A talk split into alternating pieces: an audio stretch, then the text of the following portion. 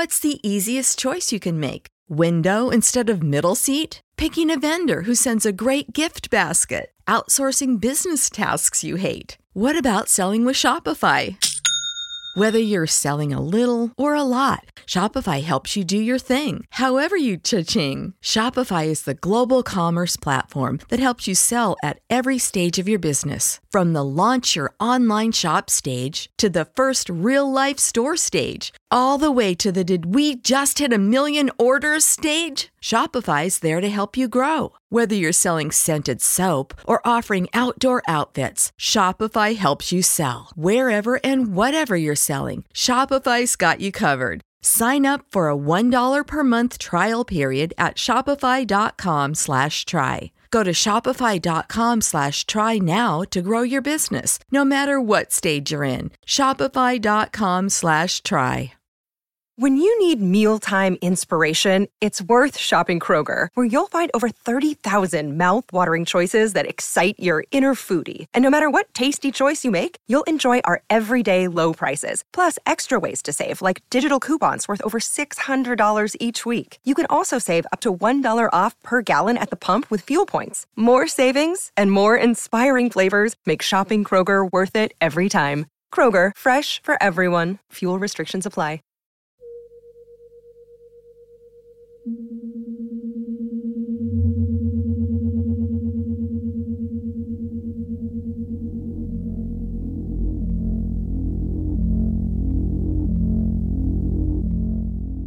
Quella sera Edward non sarebbe venuto, Alice ne era ormai certa.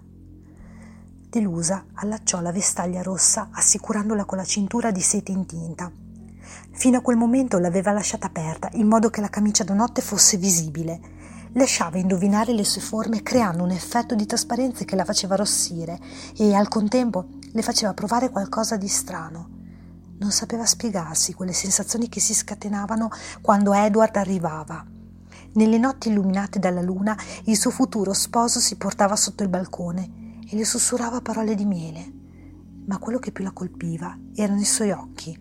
La scrutavano nella penombra, partendo dal basso verso l'alto, ed era come se la carezzassero, come mani lieve, che le sfioravano la pelle.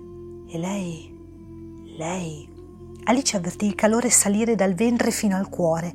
Lo sentì battere contro il petto, che si alzava e abbassava a un ritmo sempre più rapido. Le corse sottopelle, lungo la gola, verso la bocca da cui ruppe un gemito, seguito da un nome. Edward! Sgusciò fuori dalle labbra, rapido come un serpentello spaventato. La vestaglia era ancora aperta sulla camicia illuminata dalla luna. Edward lo cercò con lo sguardo, in basso, nel giardino, ripetendo più volte il suo nome. Forse le stava facendo uno scherzo. Si era nascosto dietro la salice piangente o al fico e da lì avrebbe aspettato una sua distrazione per poi balzare fuori dall'ombra e spaventarla. In fondo, Edward era un burlone. O forse era soltanto in ritardo. Prese tra le mani la cintura. Sì, doveva essere così, era in ritardo. Anche se non era mai in ritardo, quella volta lo era. Ma sicuramente si trattava di una manciata di minuti. E poi, lei non lo stava aspettando da così tanto tempo. Era solo che la trepidazione dell'attesa dilatava la percezione del tempo. Si decise a restare così perché lui potesse vederla e ripeterle quanto fosse bella, con i capelli sciolti e la camicia da notte. Alice! Finalmente! Ma dove ti eri cacciato? Lo cercò con lo sguardo affidando il suo nome al vento che si era alzato in quel momento. «Edward, dove sei?» «Alice!» La voce proveniva da sotto, ne era sicura, ma non c'era nessuno, se non il vento con i raggi della luna che si alternavano alle ombre della notte. E poi una lucciola, una piccola luce accesa come una rivelazione improvvisa e impossibile in quel giardino all'inglese, dove gli elementi artificiali si alternavano a quelli naturali creando un intreccio di suggestioni. Alice si sporse in avanti, sentì il parapetto premere contro il suo ventre e più lei si sporgeva più ne avvertiva la pressione, una stretta protettiva ma rigida, ben diversa da quella che aspettava. Mise a fuoco l'insetto, incerta tra interrogativi che sgusciarono dalle sue labbra sorprese. Una lucciola? A maggio? Ma soprattutto una lucciola qui? Com'è possibile?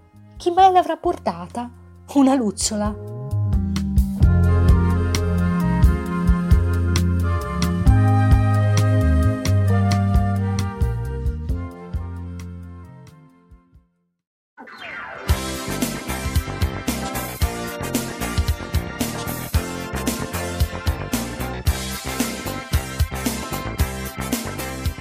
Fantascientificast presenta Caratteri fantastici, protagonisti, storie e racconti del futuro presente.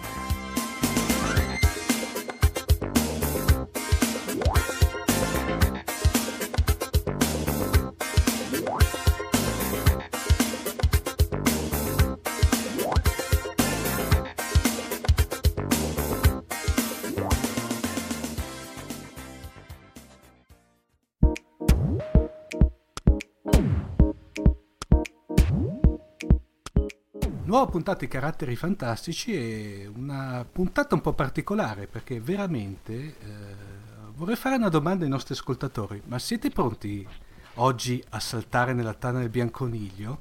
Perché il nostro ospite, anzi la nostra ospite di questa puntata è una persona un po' particolare, un'autrice un po' particolare. Abbiamo qui con noi Roberta De Tomi. Ciao Roberta! Ciao a tutti e grazie per l'ospitalità e appunto per l'invito. Beh, finalmente Roberta, è stata un po' travagliata questa puntata, possiamo dirlo, però finalmente ce l'abbiamo fatta. Sì, diciamo che qualche problemino tecnico, ma è stato subito ovviato, un po' tra fili e collegamenti vari, ci sono saltata fuori. Grazie intanto. Beh, Roberta, noi siamo pronti come conduttore, come ascoltatore a saltare nella tana bianconiglio, però te sei pronta a entrare nel wormhole di Fantascientificast? Sì, sono pronta, quindi vi racconto qualcosa di me, qualcosa del mio percorso. Io mi chiamo Roberta De Tomi, sono nata e cresciuta in provincia di Modena, un piccolo paese, quindi la mia vita è cresciuta in una dimensione un po' bucolica. Adesso non pensiamo alla dimensione troppo arcaica dell'Ottocento, tipo Casa della Prateria, perché no, non pensiamo a questo. In realtà però questa dimensione, quindi la campagna, mi ha aiutato molto, mi ha accompagnata nel percorso di crescita, perché ho sviluppato la passione e l'amore per la natura, che tra l'altro nella fantascienza è un tema molto importante, quindi la natura, l'ambiente e le relative evoluzioni. E quindi natura, per cui ho da sempre nutrito un amore, una propensione molto forti, e accanto ho sviluppato anche la passione per la lettura e per tutto quello che era fantastico. Ero una bambina infatti molto fantasiosa e già a 8 anni scrivevo storie, principalmente fiabe, perché poi la passione per cose un pochino più tecnologiche è arrivata un po' più tardi, però ho coltivato questa mia passione e altre passioni come la musica, l'arte, l'arte visiva intendo ovviamente, e tanta lettura. Poi con gli anni insomma sono cresciuta, ho un po' variato le mie sfere di interessi, mi sono avvicinata a tante cose perché comunque sono molto curiosa, quindi anche l'impegno sociale è sempre stato importante, anche i racconti che ho poi scritto successivamente. Il mio percorso scolastico è stato abbastanza regolare, ho fatto il liceo classico linguistico a Mirandola, che per intenderci è uno dei centri che nel 2012 è stato colpito dal terremoto. Sì. Quindi qua insomma è un evento che resta comunque indelebile nella comunità. E successivamente mi sono laureata al DAMS di Bologna all'indirizzo spettacolo. Molto forte la mia passione per il teatro, infatti ho anche fatto dei corsi, mi sono molto avvicinata ai testi teatrali di diversi autori, tra cui i tedeschi sono stati un po' un punto di riferimento, e dopo l'università e il servizio civile ho iniziato a fare la giornalista. Ho curato una rivista dedicata al biomedicale, che è un comparto molto forte proprio nella zona di Mirandola, quindi qua ho incontrato un po' la tecnologia, perché poi parlare di biomedicale dal punto di vista giornalistico non è stato proprio facilissimo, no, partendo da una cultura umanistica oltretutto, quindi ho toccato temi come le nanotecnologie, il rene artificiale, tutte cose abbastanza ostiche inizialmente e che non rientravano tantissimo nella sfera dei miei interessi, però è stata comunque una bella esperienza che mi ha formato.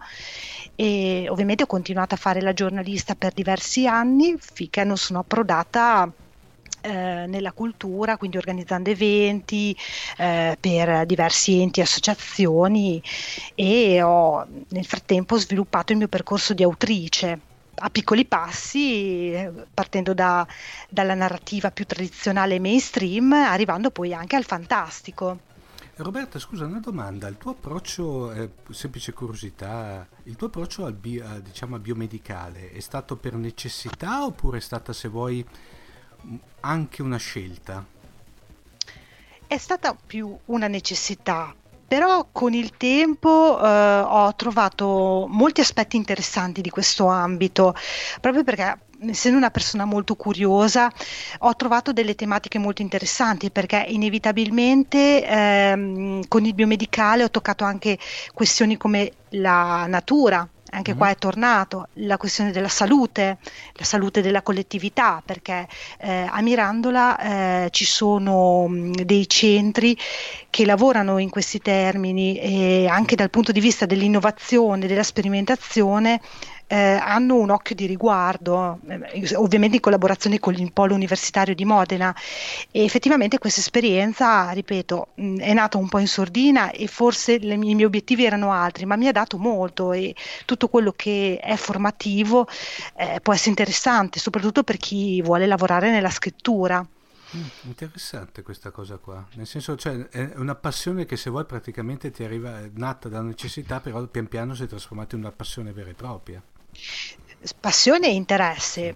La mia vera passione in realtà resta sempre legata ad ambiti umanistici, questo lo ammetto, però sicuramente è importante cercare di essere informati, di cogliere anche le novità, proprio anche per evolversi, questo è molto importante, cioè, anche da un punto di vista culturale è vero che noi siamo ancorati a un'idea di cultura intesa nel termine più umanistico possibile, cioè tutto quello che è scientifico molto spesso per noi è un po' ostico, lo ammetto io in prima persona proprio perché non vengo da quella formazione, ma se pensiamo appunto a una Alicia Troisi che è comunque, ha una formazione scientifica e scrive fantasy, è tanto di cappello, ecco, quindi... Ecco, qui veniamo a una delle domande che, ahimè, tutto chi è passato da questa rubrica si deve, come dire, sorbire. Il tuo rapporto con la fantascienza? Il mio rapporto con la fantascienza nasce principalmente grazie agli anime giapponesi, perché effettivamente se pensiamo a Evangelion, che per me è un capolavoro, ma anche a Video Girl Eye, sono le mie due opere di riferimento per quanto riguarda anime ma anche manga, lì la fantascienza è assolutamente pregnante. Ed è assolutamente l'elemento che, a parte tutto quello che è esoterico, che comunque ricorre in Evangelion, è preponderante. Poi andiamo indietro nel tempo e qua ci spostiamo in terra americana. Io, quando ero bambina, guardavo i Transformer, per dire... veramente, è sempre strano, cioè, tipico da ragazzina come sì, esatto. Sì, ma infatti io ero incantata, io li guardavo gli autorobot, ero appassionata, avevo anche le macchinine, cioè, era veramente una grande passione, e poi successivamente mi sono evoluta, mi sono accorta di essere una bambina probabilmente, e ho cominciato a guardare tutti quei cartoni animati giapponesi che avevano come protagoniste le maghette. E se noi facciamo caso, in quasi tutti questi cartoni animati gli aiutanti magici provenivano da altri mondi, erano degli alieni. Quindi, ad esempio, Evelyn, la magia di un sogno d'amore, Crimi. Qua abbiamo degli alieni, quindi la fantascienza rientra assolutamente in questi cartoni animati. Sì, e... in effetti, hai ragione. Ascolta Roberta, ovviamente qua sai benissimo che eri stata ampiamente avvertita che qui si segue sostanzialmente, non c'è un canovaccio, si va via veramente, come dirti, come se fossimo una bella chiacchierata fra amici. Hai parlato di Transformer, delle varie emanazioni dei film, quelli che ha fatto Michael Bay. Cosa ne pensi? Allora, gli autorobot di Michael Bay sono indubbiamente in linea con lo spirito odierno, quindi noi vediamo dei film ineccepibili sia dal punto di vista tecnico, degli effetti speciali, ma con una trama che comunque è in linea a quelle che sono le richieste del pubblico. Gli autorobot della mia infanzia erano anche un po' ingenui, erano anche simpatici, volendo un po' rudimentali, ma sicuramente avevano una bella visione del futuro, e questo è una cosa che mi è rimasta molto impressa, perché vedere queste macchinine che parlano, si muovono, si trasformano è stata un po' una sorpresa, ma c'era anche una componente divertente in tutto questo. Poi la parte della lotta tra il bene e il male è una costante, quindi resta come base per costruire la trama sia dei vecchi che dei nuovi autorobot. Mentre invece dal punto di vista fantascienza letteraria? Dal punto di vista fantascienza letteraria, Ursula K. Le Guin mi ha affascinato molto, mi è sempre affascinato molto. Ammetto che le donne sono sempre un pochettino bistrattate nella fantascienza, e negli ultimi tempi sto scoprendo proprio le donne. Quest'estate ho letto una bella antologia che si intitola Materia Oscura e raccoglie raccoglie i contributi di 13 autrici di altissimo livello. Tra l'altro l'antologia è curata da un'attrice di Roma, Emanuela Valentini, che è veramente molto brava, anche lei è autrice di diverse opere fantascientifiche e che dimostra che anche le donne sanno scrivere fantascienza. Non voglio fare la femminista, detto questo, perché parliamo assolutamente. Tra l'altro una cosa, scusami se ti interrompo, però una cosa interessante da dire è che soprattutto qui in Italia si sta vedendo, come posso dirti, un nascere di questa è un luogo comune per fantascienza virata a rosa, secondo me, perché veramente stiamo esprimendo dal punto di vista fantascienza scritta da donne veramente, come dire, tante opere, ma anche opere di qualità. Io sto vedendo, te hai citato Emanuela Valentini, ma ne abbiamo parecchie altre di autrici di un certo livello in Italia. Sì, è vero, appunto ho citato Emanuela Valentini, ma ci sono autrici un po' crossover. Avevo intervistato Elena Mandolini, che anche lei fa un po' questi crossover di fantasy, Bella e Bestia ne è un esempio, però anche un'autrice che sto seguendo, Laura Scaramozzino, è molto lanciata, è abbastanza giovane, ma oltre ad essere un'ottima autrice, sta andando bene, sta lavorando a delle prossime uscite editoriali. La stavo proprio seguendo su Facebook prima e effettivamente ha fatto questo annuncio, ma anche un'Alexia Bianchini, che è da alcuni anni presente nell'editoria, un ottimo edito tra l'altro, e anche lei ha partecipato a Materie Oscure, è notevole sia per produzione che per penna. Roberta, invece delle autori in senso, diciamo, sia uomini che donne, quelli che autoprodotti, diciamo i self producer, cosa ne pensi?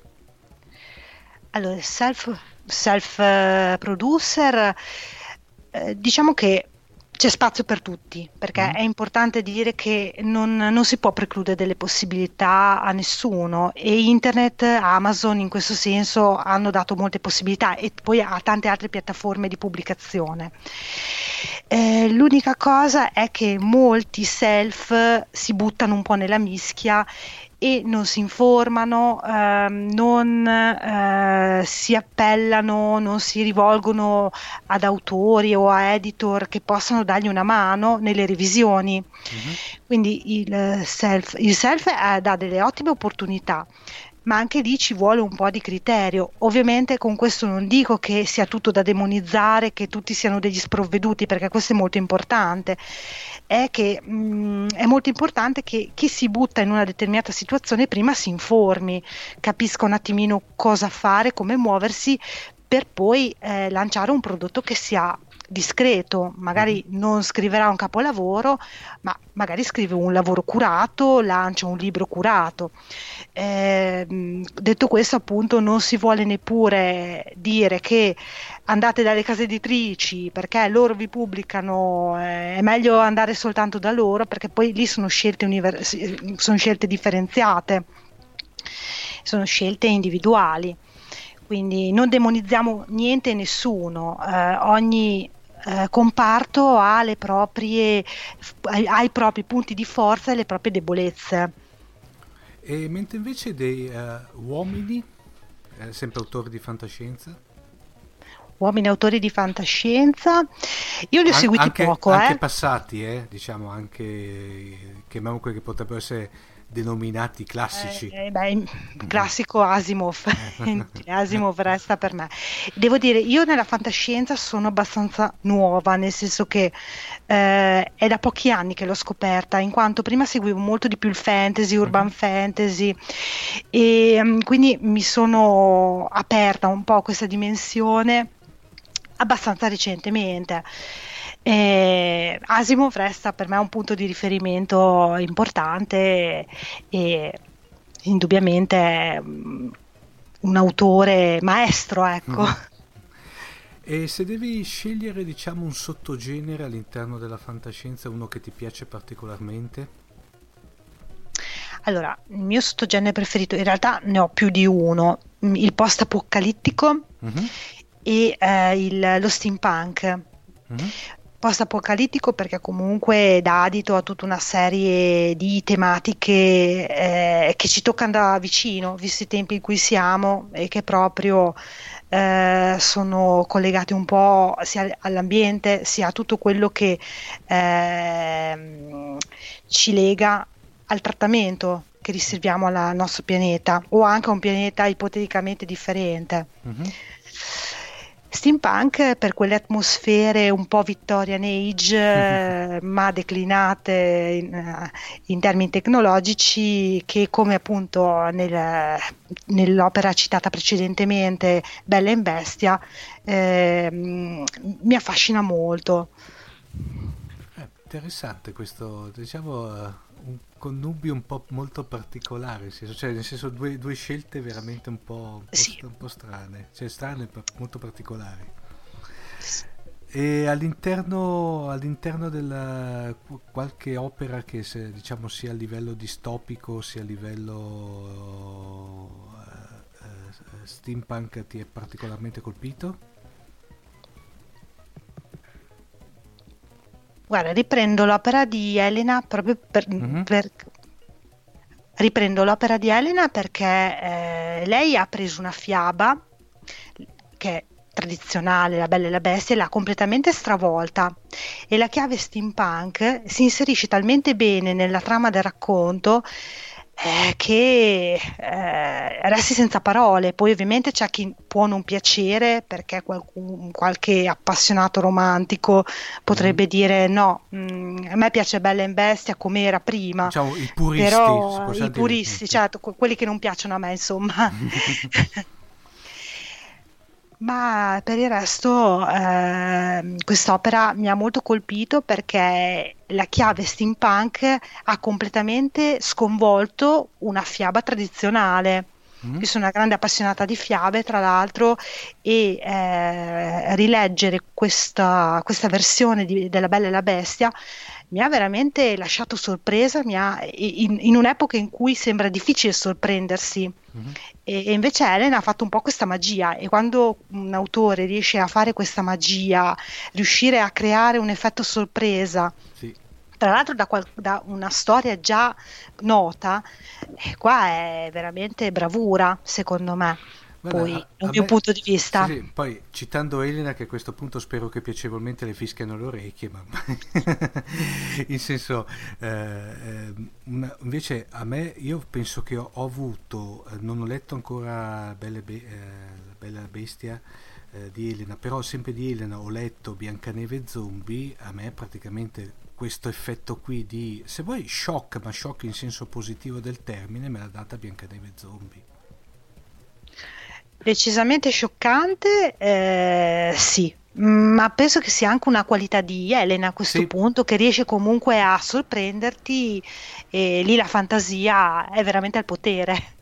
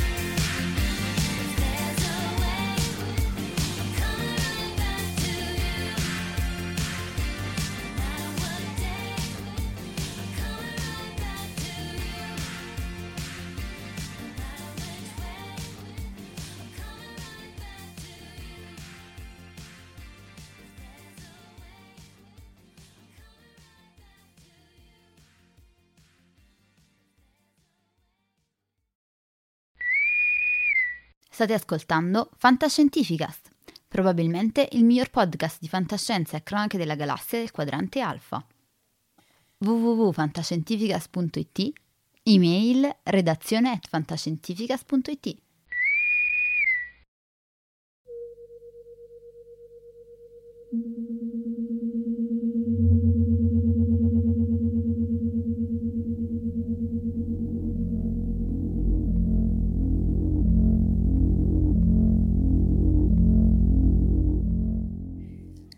dice: salvaci, trova la chiave, tu ce l'hai, salvaci, salvaci. Soltanto tu puoi portare la luce del sole e della luna, che affilati possono tagliare la testa alla perfida sfortuna. La ragazza aprì le braccia come se fossero ali. Mormorò: vi vengo a salvare. Alice, salvaci, trova la chiave, tu ce l'hai, salvaci. All'improvviso una tapparella calò dall'alto. Il canto si spense come le fiamme di un fuoco fatuo. La visuale che le rimase fu quella di una barriera di stagno. Alice realizzò in quel preciso istante che quel volo si sarebbe risolto come quello di Icaro. Se avesse aperto le ali, che non aveva, si sarebbe sfracellata al suolo e di lei sarebbe rimasto un purè di giovane sposa. Eppure qualcuno aveva bisogno di lei. Le voci erano inconfondibili, risuonavano ancora come monito di qualcosa che era chiamata a fare. Soltanto tu puoi portare la luce del sole e della luna, che affilati possono tagliare la testa alla perfida sfortuna. Trova la chiave, tu ce l'hai, Alice, salvaci, salvaci. La situazione la costrinse a rivolgersi altrove. Scese dalla parte del davanzale su cui si era eretta e si guardò intorno. Notò come avesse davanti a sé soltanto muri e porte che precludevano ogni possibilità di avanzare. Nel lasciar vagare lo sguardo, scorse un sipario di velluto blu su cui erano posate delle mosche. A una seconda occhiata vide che formavano la scritta «Tira». «Stai a vedere che gli insetti sono più colti degli umani?» commentò, prendendo con l'indice e il medio un lembo del tessuto. Storse la bocca vedendo lo spesso strato di polvere. «Ah, se ci fosse la mia baglia mi farebbe diventare sorda a forza di urlare «Non toccare, non toccare!» Ma non poteva farci niente, anzi, non riuscendo a sollevare il tessuto, era pesante come se fosse stato imbottito con del ferro. Lo prese con tutta la mano, ampliando la smorfia di disgusto. 1, 2, serrò le palpebre, si preparò a essere investita da una nuvola di polvere. 3, tirò verso la sua destra. Le mosche volarono via. La polvere le entrò nelle narici come si era attesa, scatenando una serie di starnuti poderosi. Ecci! Ecci! Ecci! Starnutì 1, 2, 3 volte, sollevando di nuovo polvere, ma questa volta riuscì a schivare la nuvola con un balzo indietro, schermandosi il volto con le braccia incrociate. Lasciò che i corpuscoli si disperdessero nell'ambiente e finalmente prese il coraggio a due mani, traducendolo nello spostamento del panno. Mentre lo spingeva di lato, si tappò il naso per non respirare altra polvere, gli occhi chiusi per alcuni minuti. Quando li riaprì, si sentì mancare per un attimo alla vista di uno scenario a dir poco desolante. Su due troni addossati alla parete erano sedute due donne. Entrambe indossavano abiti in broccato laminato, chiusi da una gorgiera che avvolgeva il collo. Osservavano il vuoto, l'espressione vitrea, i lineamenti congelati dalla morte. Soltanto i colori le rendevano differenti. L'una era scura, con folte sopracciglia e la carnagione olivastra. L'altra aveva la pelle di bortalco, capelli di neve e il volto di una fragile bambola di cristallo. Cristalline erano le iridi che riflettevano i raggi del sole morente. Entravano da una fessura verso cui i due volti erano diretti. Alice si avvicinò per osservare le due creature. «Non posso crederci. Io... La regina rossa e la regina bianca ti osservano con l'eterna aria stanca». Alice guardò nella direzione da cui era provenuta la voce, una voce intonata, calda e avvolgente, in cui risuonavano gli echi di un'ironia al limite della strafottenza. «Se mi guardi con il tuo bel viso, voglio un largo sorriso.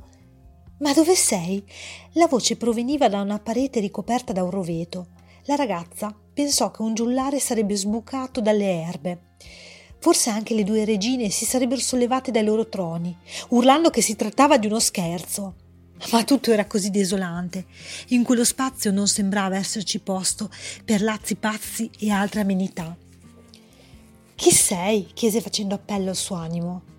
«Chi sono non sono per quel che non perdona e chi non dice la verità sulla sua identità». La voce si fece sibilante.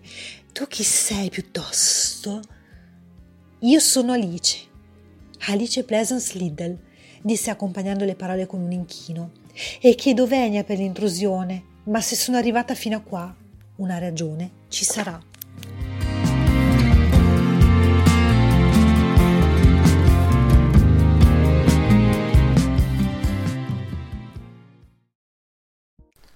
E invece la Roberta autrice?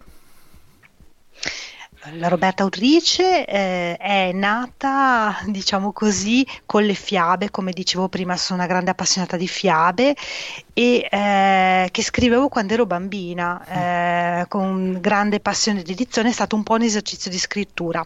Queste fiabe ovviamente sono sempre rimaste nel cassetto e ferme lì, immobili. E poi con gli anni, sai, ci si perde un po'. Poi nell'adolescenza non pensavo neanche più di fare la scrittrice, leggevo, ero un pochettino più distratta, ma non avevo proprio più l'idea puntata su questo obiettivo, ero un po' confusa, diciamo. Poi all'università, grazie anche a un'insegnante molto brava di letteratura tedesca, ho ricominciato ad appassionarmi anche alla scrittura, oltre che, vabbè, i libri erano già comunque una passione. E così ho cominciato a scrivere e nel 2006 è uscita quest'opera, uscì questo libro che ormai è fuori edizione, Ragazza Postmodern, che è stato più un esercizio di scrittura come tanti altri del passato, ma importante perché trattavo il tema della depressione, quindi su una ragazza che doveva affrontare un po' questo percorso abbastanza doloroso, ma allo stesso tempo capace proprio di tirar fuori la forza che era dentro di lei. Successivamente ho partecipato a dei concorsi con alcuni racconti anche un po' fantasiosi, mi sono piazzata bene presso alcuni concorsi locali e nazionali. E il vero lavoro di autrice è iniziato nel 2012, dopo quel famoso terremoto, perché ho cominciato a scrivere alcune cose collegate proprio all'evento. Sono stata co-curatrice insieme al poeta modenese Luca Giglioli di un'antologia solidale proprio a tema terremoto, La luce oltre le crepe, che ha visto la partecipazione di oltre 30 poeti da tutta Italia, e qua ho anche conosciuto molti autori del genere fantasy e fantascienza che si sono cimentati nella poesia proprio per raccogliersi intorno a un progetto che aveva delle finalità nobili: raccogliere fondi per le biblioteche danneggiate dal sisma. In seguito ho lavorato su alcuni racconti, su un manuale di seduzione, come sedurre le donne, per Auto Edizioni, e poi, vabbè, saltando un attimino, sono arrivata alla realizzazione di alcuni racconti di fantascienza per Scritture aliene. Questo proprio nei tempi più recenti. Scritture aliene è una serie di antologie che vede la partecipazione di nomi di un certo livello ed è a cura di Vito Introna.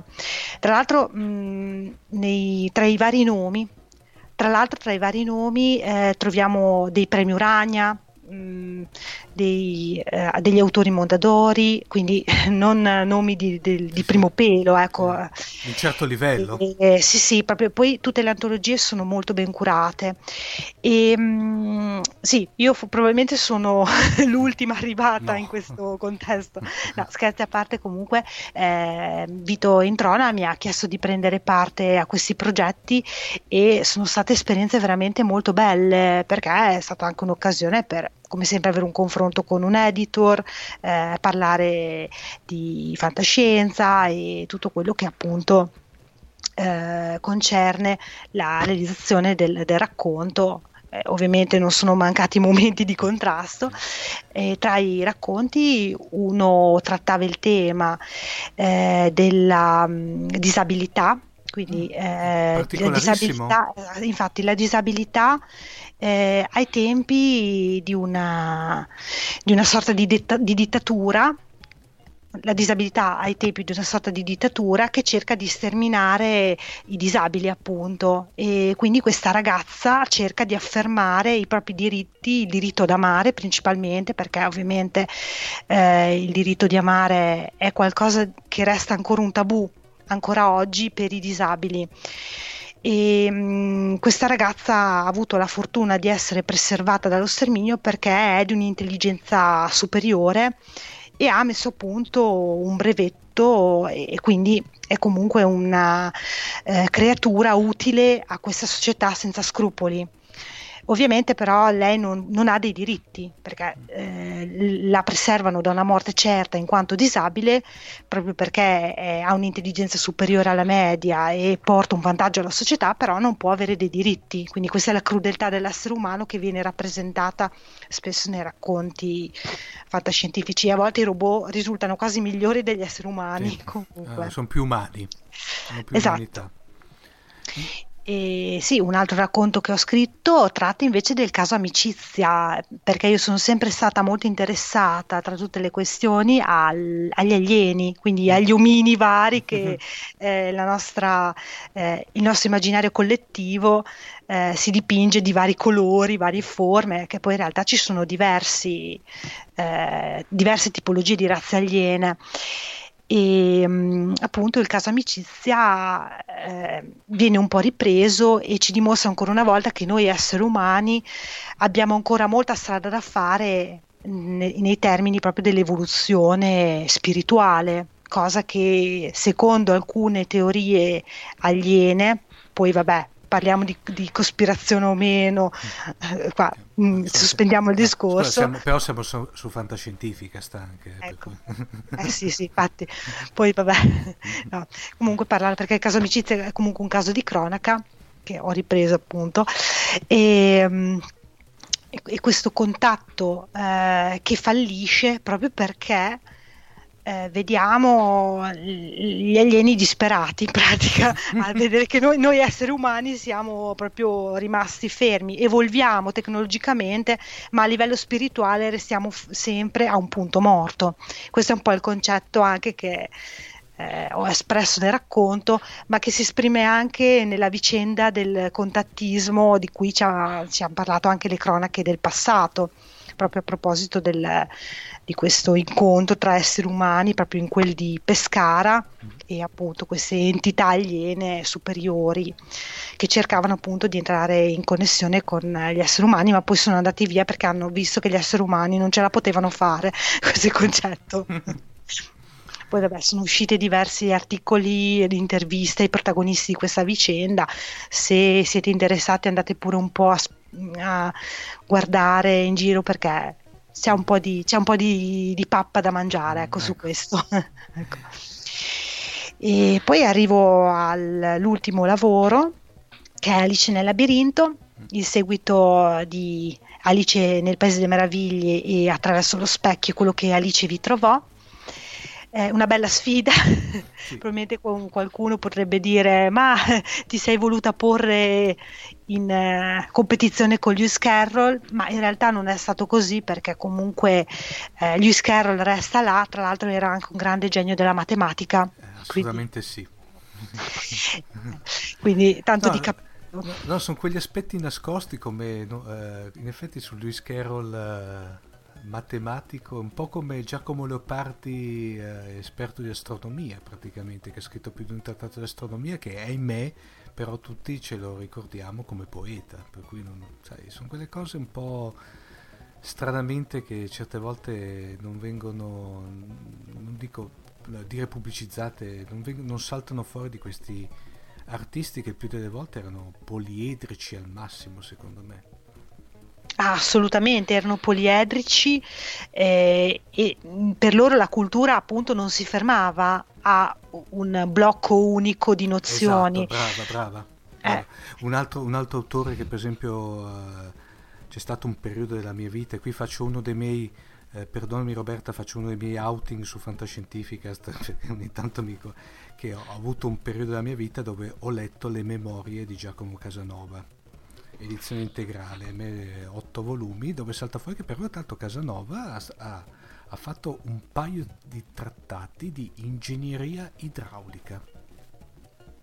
Ecco, la dimostrazione che comunque queste persone, sì. Queste personalità erano dei geni, comunque erano persone molto curiose, ma penso che l'uomo, la donna di cultura, che si definiscano tali, debbano essere così. La curiosità deve allargarsi, non può essere ferma lì. semplicemente è il senso di chi ha voglia di ampliare i propri orizzonti.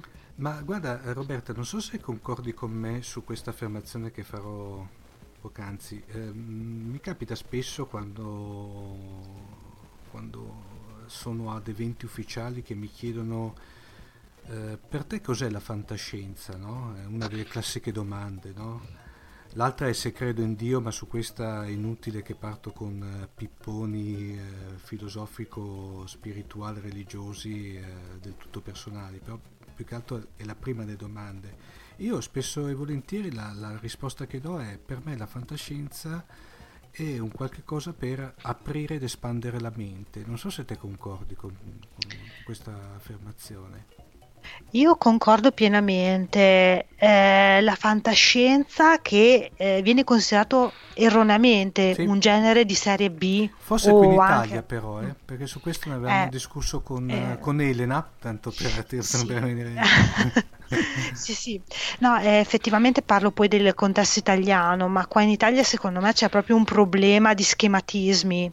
E da un punto di vista proprio dell'arte, delle discipline artistiche, quando si cerca di mettere qualcosa di nuovo, probabilmente c'è un retaggio accademico o critico molto forte che porta a queste chiusure. Penso che sia una questione proprio di retaggio e anche di un'elite culturale che è abbastanza radicata e arroccata su delle posizioni che restano quelle, tant'è che se noi vediamo anche senza nulla togliere senza nulla togliere premi Strega, hanno una determinata struttura tutti i romanzi del premio Strega, quindi tendenzialmente trattano determinate tematiche, sono molto tradizionalisti, difficilmente vedi una rottura di schemi. Quando ho provato a candidare delle opere un pochettino fuori dal coro non hanno mai ottenuto dei risultati, perché resta sempre il romanzo mainstream di impianto tradizionale e quello viene considerato comunque al top di tutto, e tutto quello che è genere è proprio evasione, è visto come qualcosa che non ha questa nobiltà di tematiche, quando invece fantasy, fantascienza sono tutti generi che permettono di toccare tematiche andando un po' oltre la visione quotidiana. Sì. È quello il punto.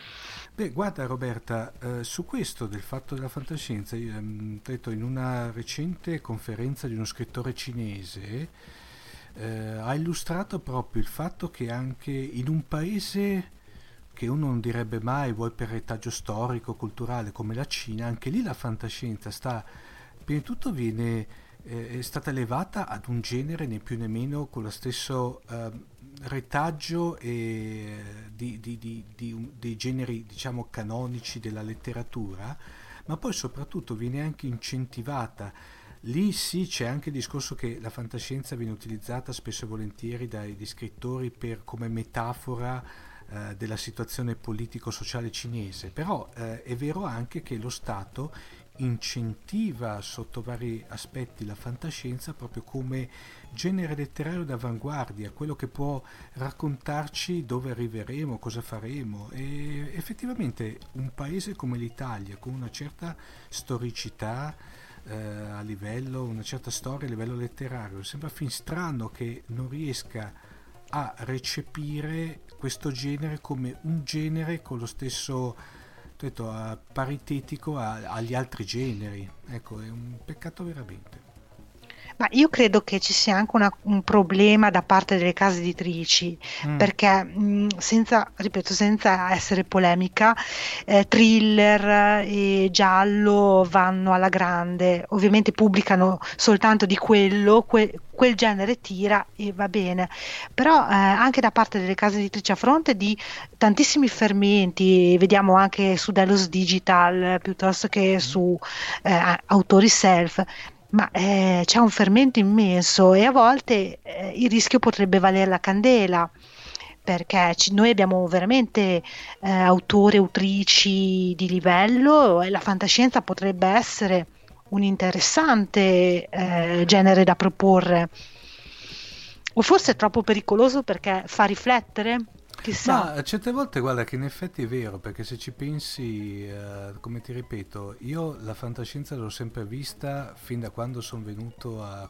come dire, anch'io in tenera età di questo genere. È sempre stato un genere che tra l'altro in tutte le sue forme, per cui non solo in quella letteraria, anche in quelle visive se vuoi, sia anche da un certo lato anche fumettistiche se vogliamo farle rientrare come un genere, diciamo un sottogenere a parte, però ha sempre avuto, parlo e mi riguardi, il fatto di farti pensare, di aprirti a prospettive diverse, a non chiuderti su posizioni precostituite, ecco, è questo che mi ha sempre dato l'idea, ecco. Non so se sei d'accordo.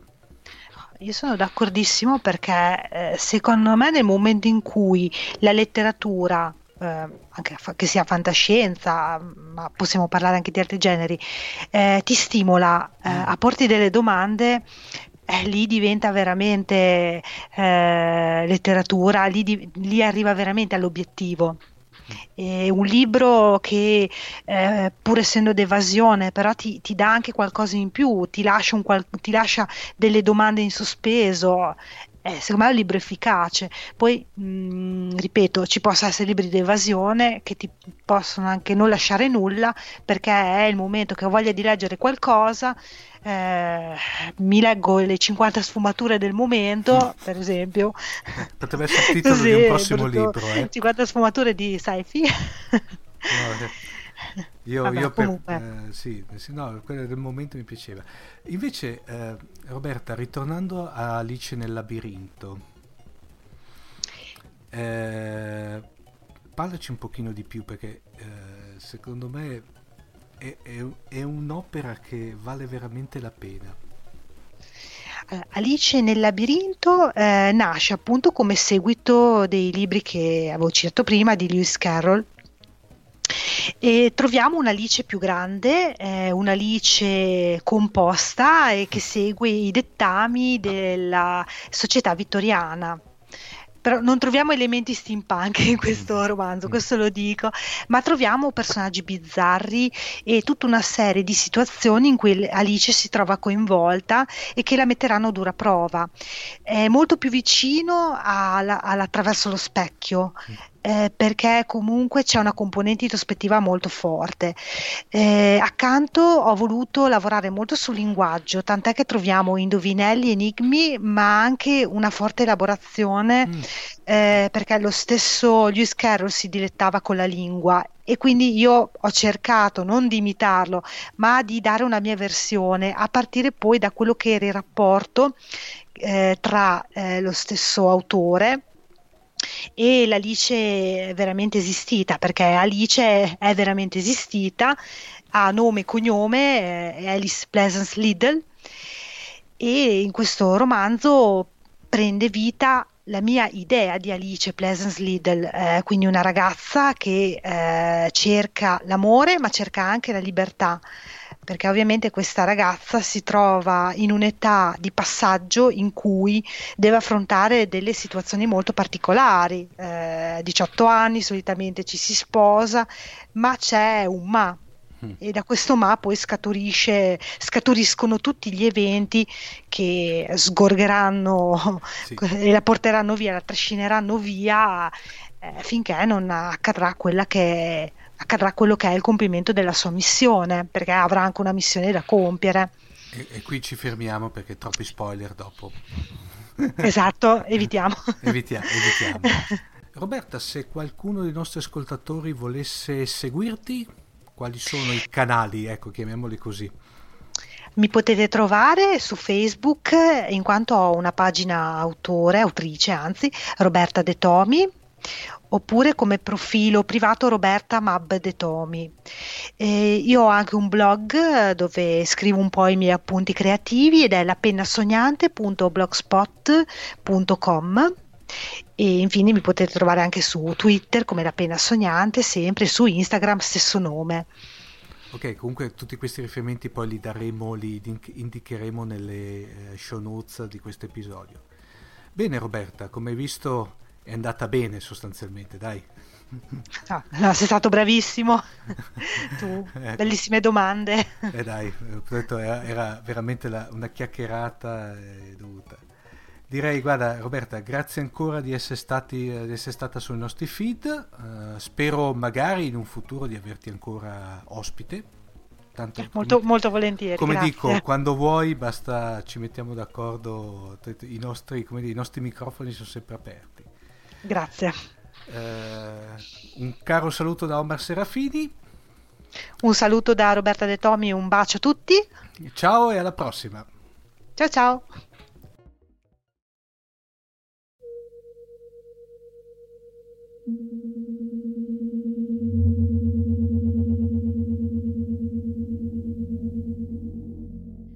Alice era giunta al termine del viale. Ai fianchi svettavano due tigli sfioriti. I rami indicavano il solito cielo grigio, come quello sopra ai cerchi concentrici e al sicomoro delle cornacchie. Un'altra zaffata, questa volta gelida, le ricordò della morte sopra ogni cosa. Si stagliava davanti a lei, anche nello spiazzo in cui il viale si apriva a ventaglio. Le ricordò Tristania, i baci a Drod che la divoravano. Drod, quel palindromo che la ossessionava, le fece dimenticare i vestiti appiccicati, i brividi del freddo che languiva al battito del cuore in cerca dell'amore smarrito. «Tristania, dove sei?» gridò ancora grondante. Il vento cambiò, da freddo divenne un fron secco e caldo che l'asciugò in pochi soffi. «Tristania, sei tu che...» La sua presenza era assenza. Tristania era ovunque, da nessuna parte. Era nelle cornacchie, nel cielo, nell'acqua che l'aveva trascinata via. La stava aspettando a un varco ignoto. Avanzò verso lo spiazzo di cui non aveva ancora capito le funzioni, quando dal terreno spuntarono delle estremità verdi. Germogliarono sotto i suoi occhi a una velocità spiazzante, ramoscelli che, con mote a spirale, invasero lo spazio su cui Alice avrebbe dovuto passare. Il suo avanzare fu bloccato da un ramoscello che si attorcigliò intorno alla caviglia. Il verde lievitò come il pane nel forno, come un pallone aerostatico riempito d'aria. Alice domandò: «E adesso che succede?» «Non chiederti cosa succede, chiediti piuttosto che cosa ci fa un gatto in un pollaio.» «Chi sei? La voce che ti ha svegliata, ti piaccio?» «Non saprei. Se rispondi alla domanda qualche ramo si sposterà.»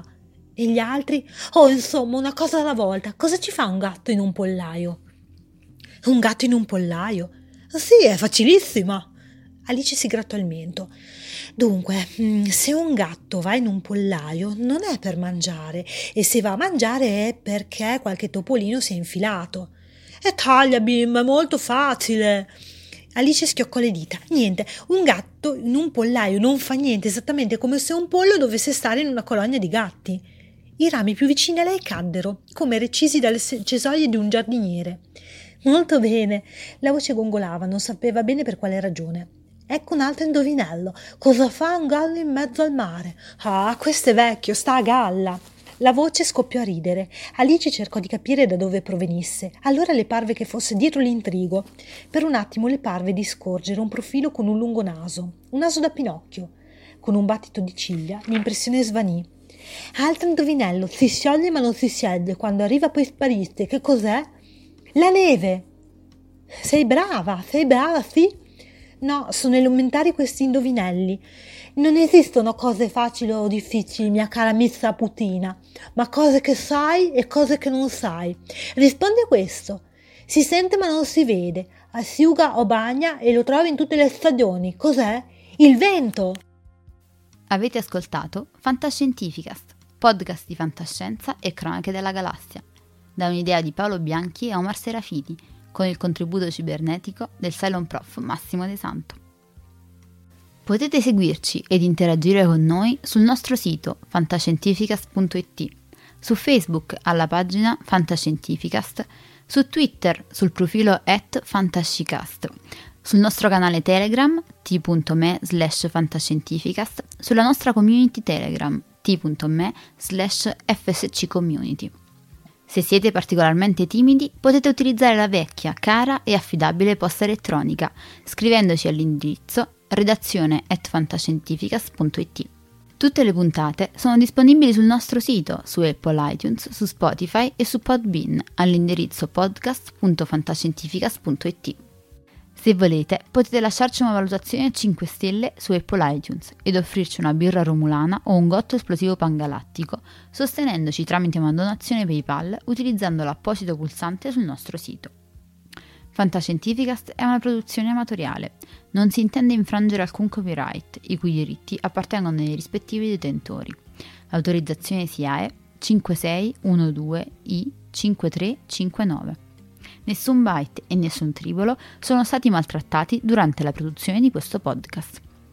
Alexa 4 e l'equipaggio di Fantascientificast vi augurano lunga vita e prosperità e vi danno appuntamento alla prossima puntata lungo la rotta di Kessel. Io ne ho viste cose che voi umani non potreste immaginarvi. Navi da combattimento in fiamme al largo dei bastioni di Orione. E ho visto i raggi B balenare nel buio vicino alle porte di Tannhäuser. E tutti quei momenti andranno perduti nel tempo, come lacrime nella pioggia. È tempo di morire.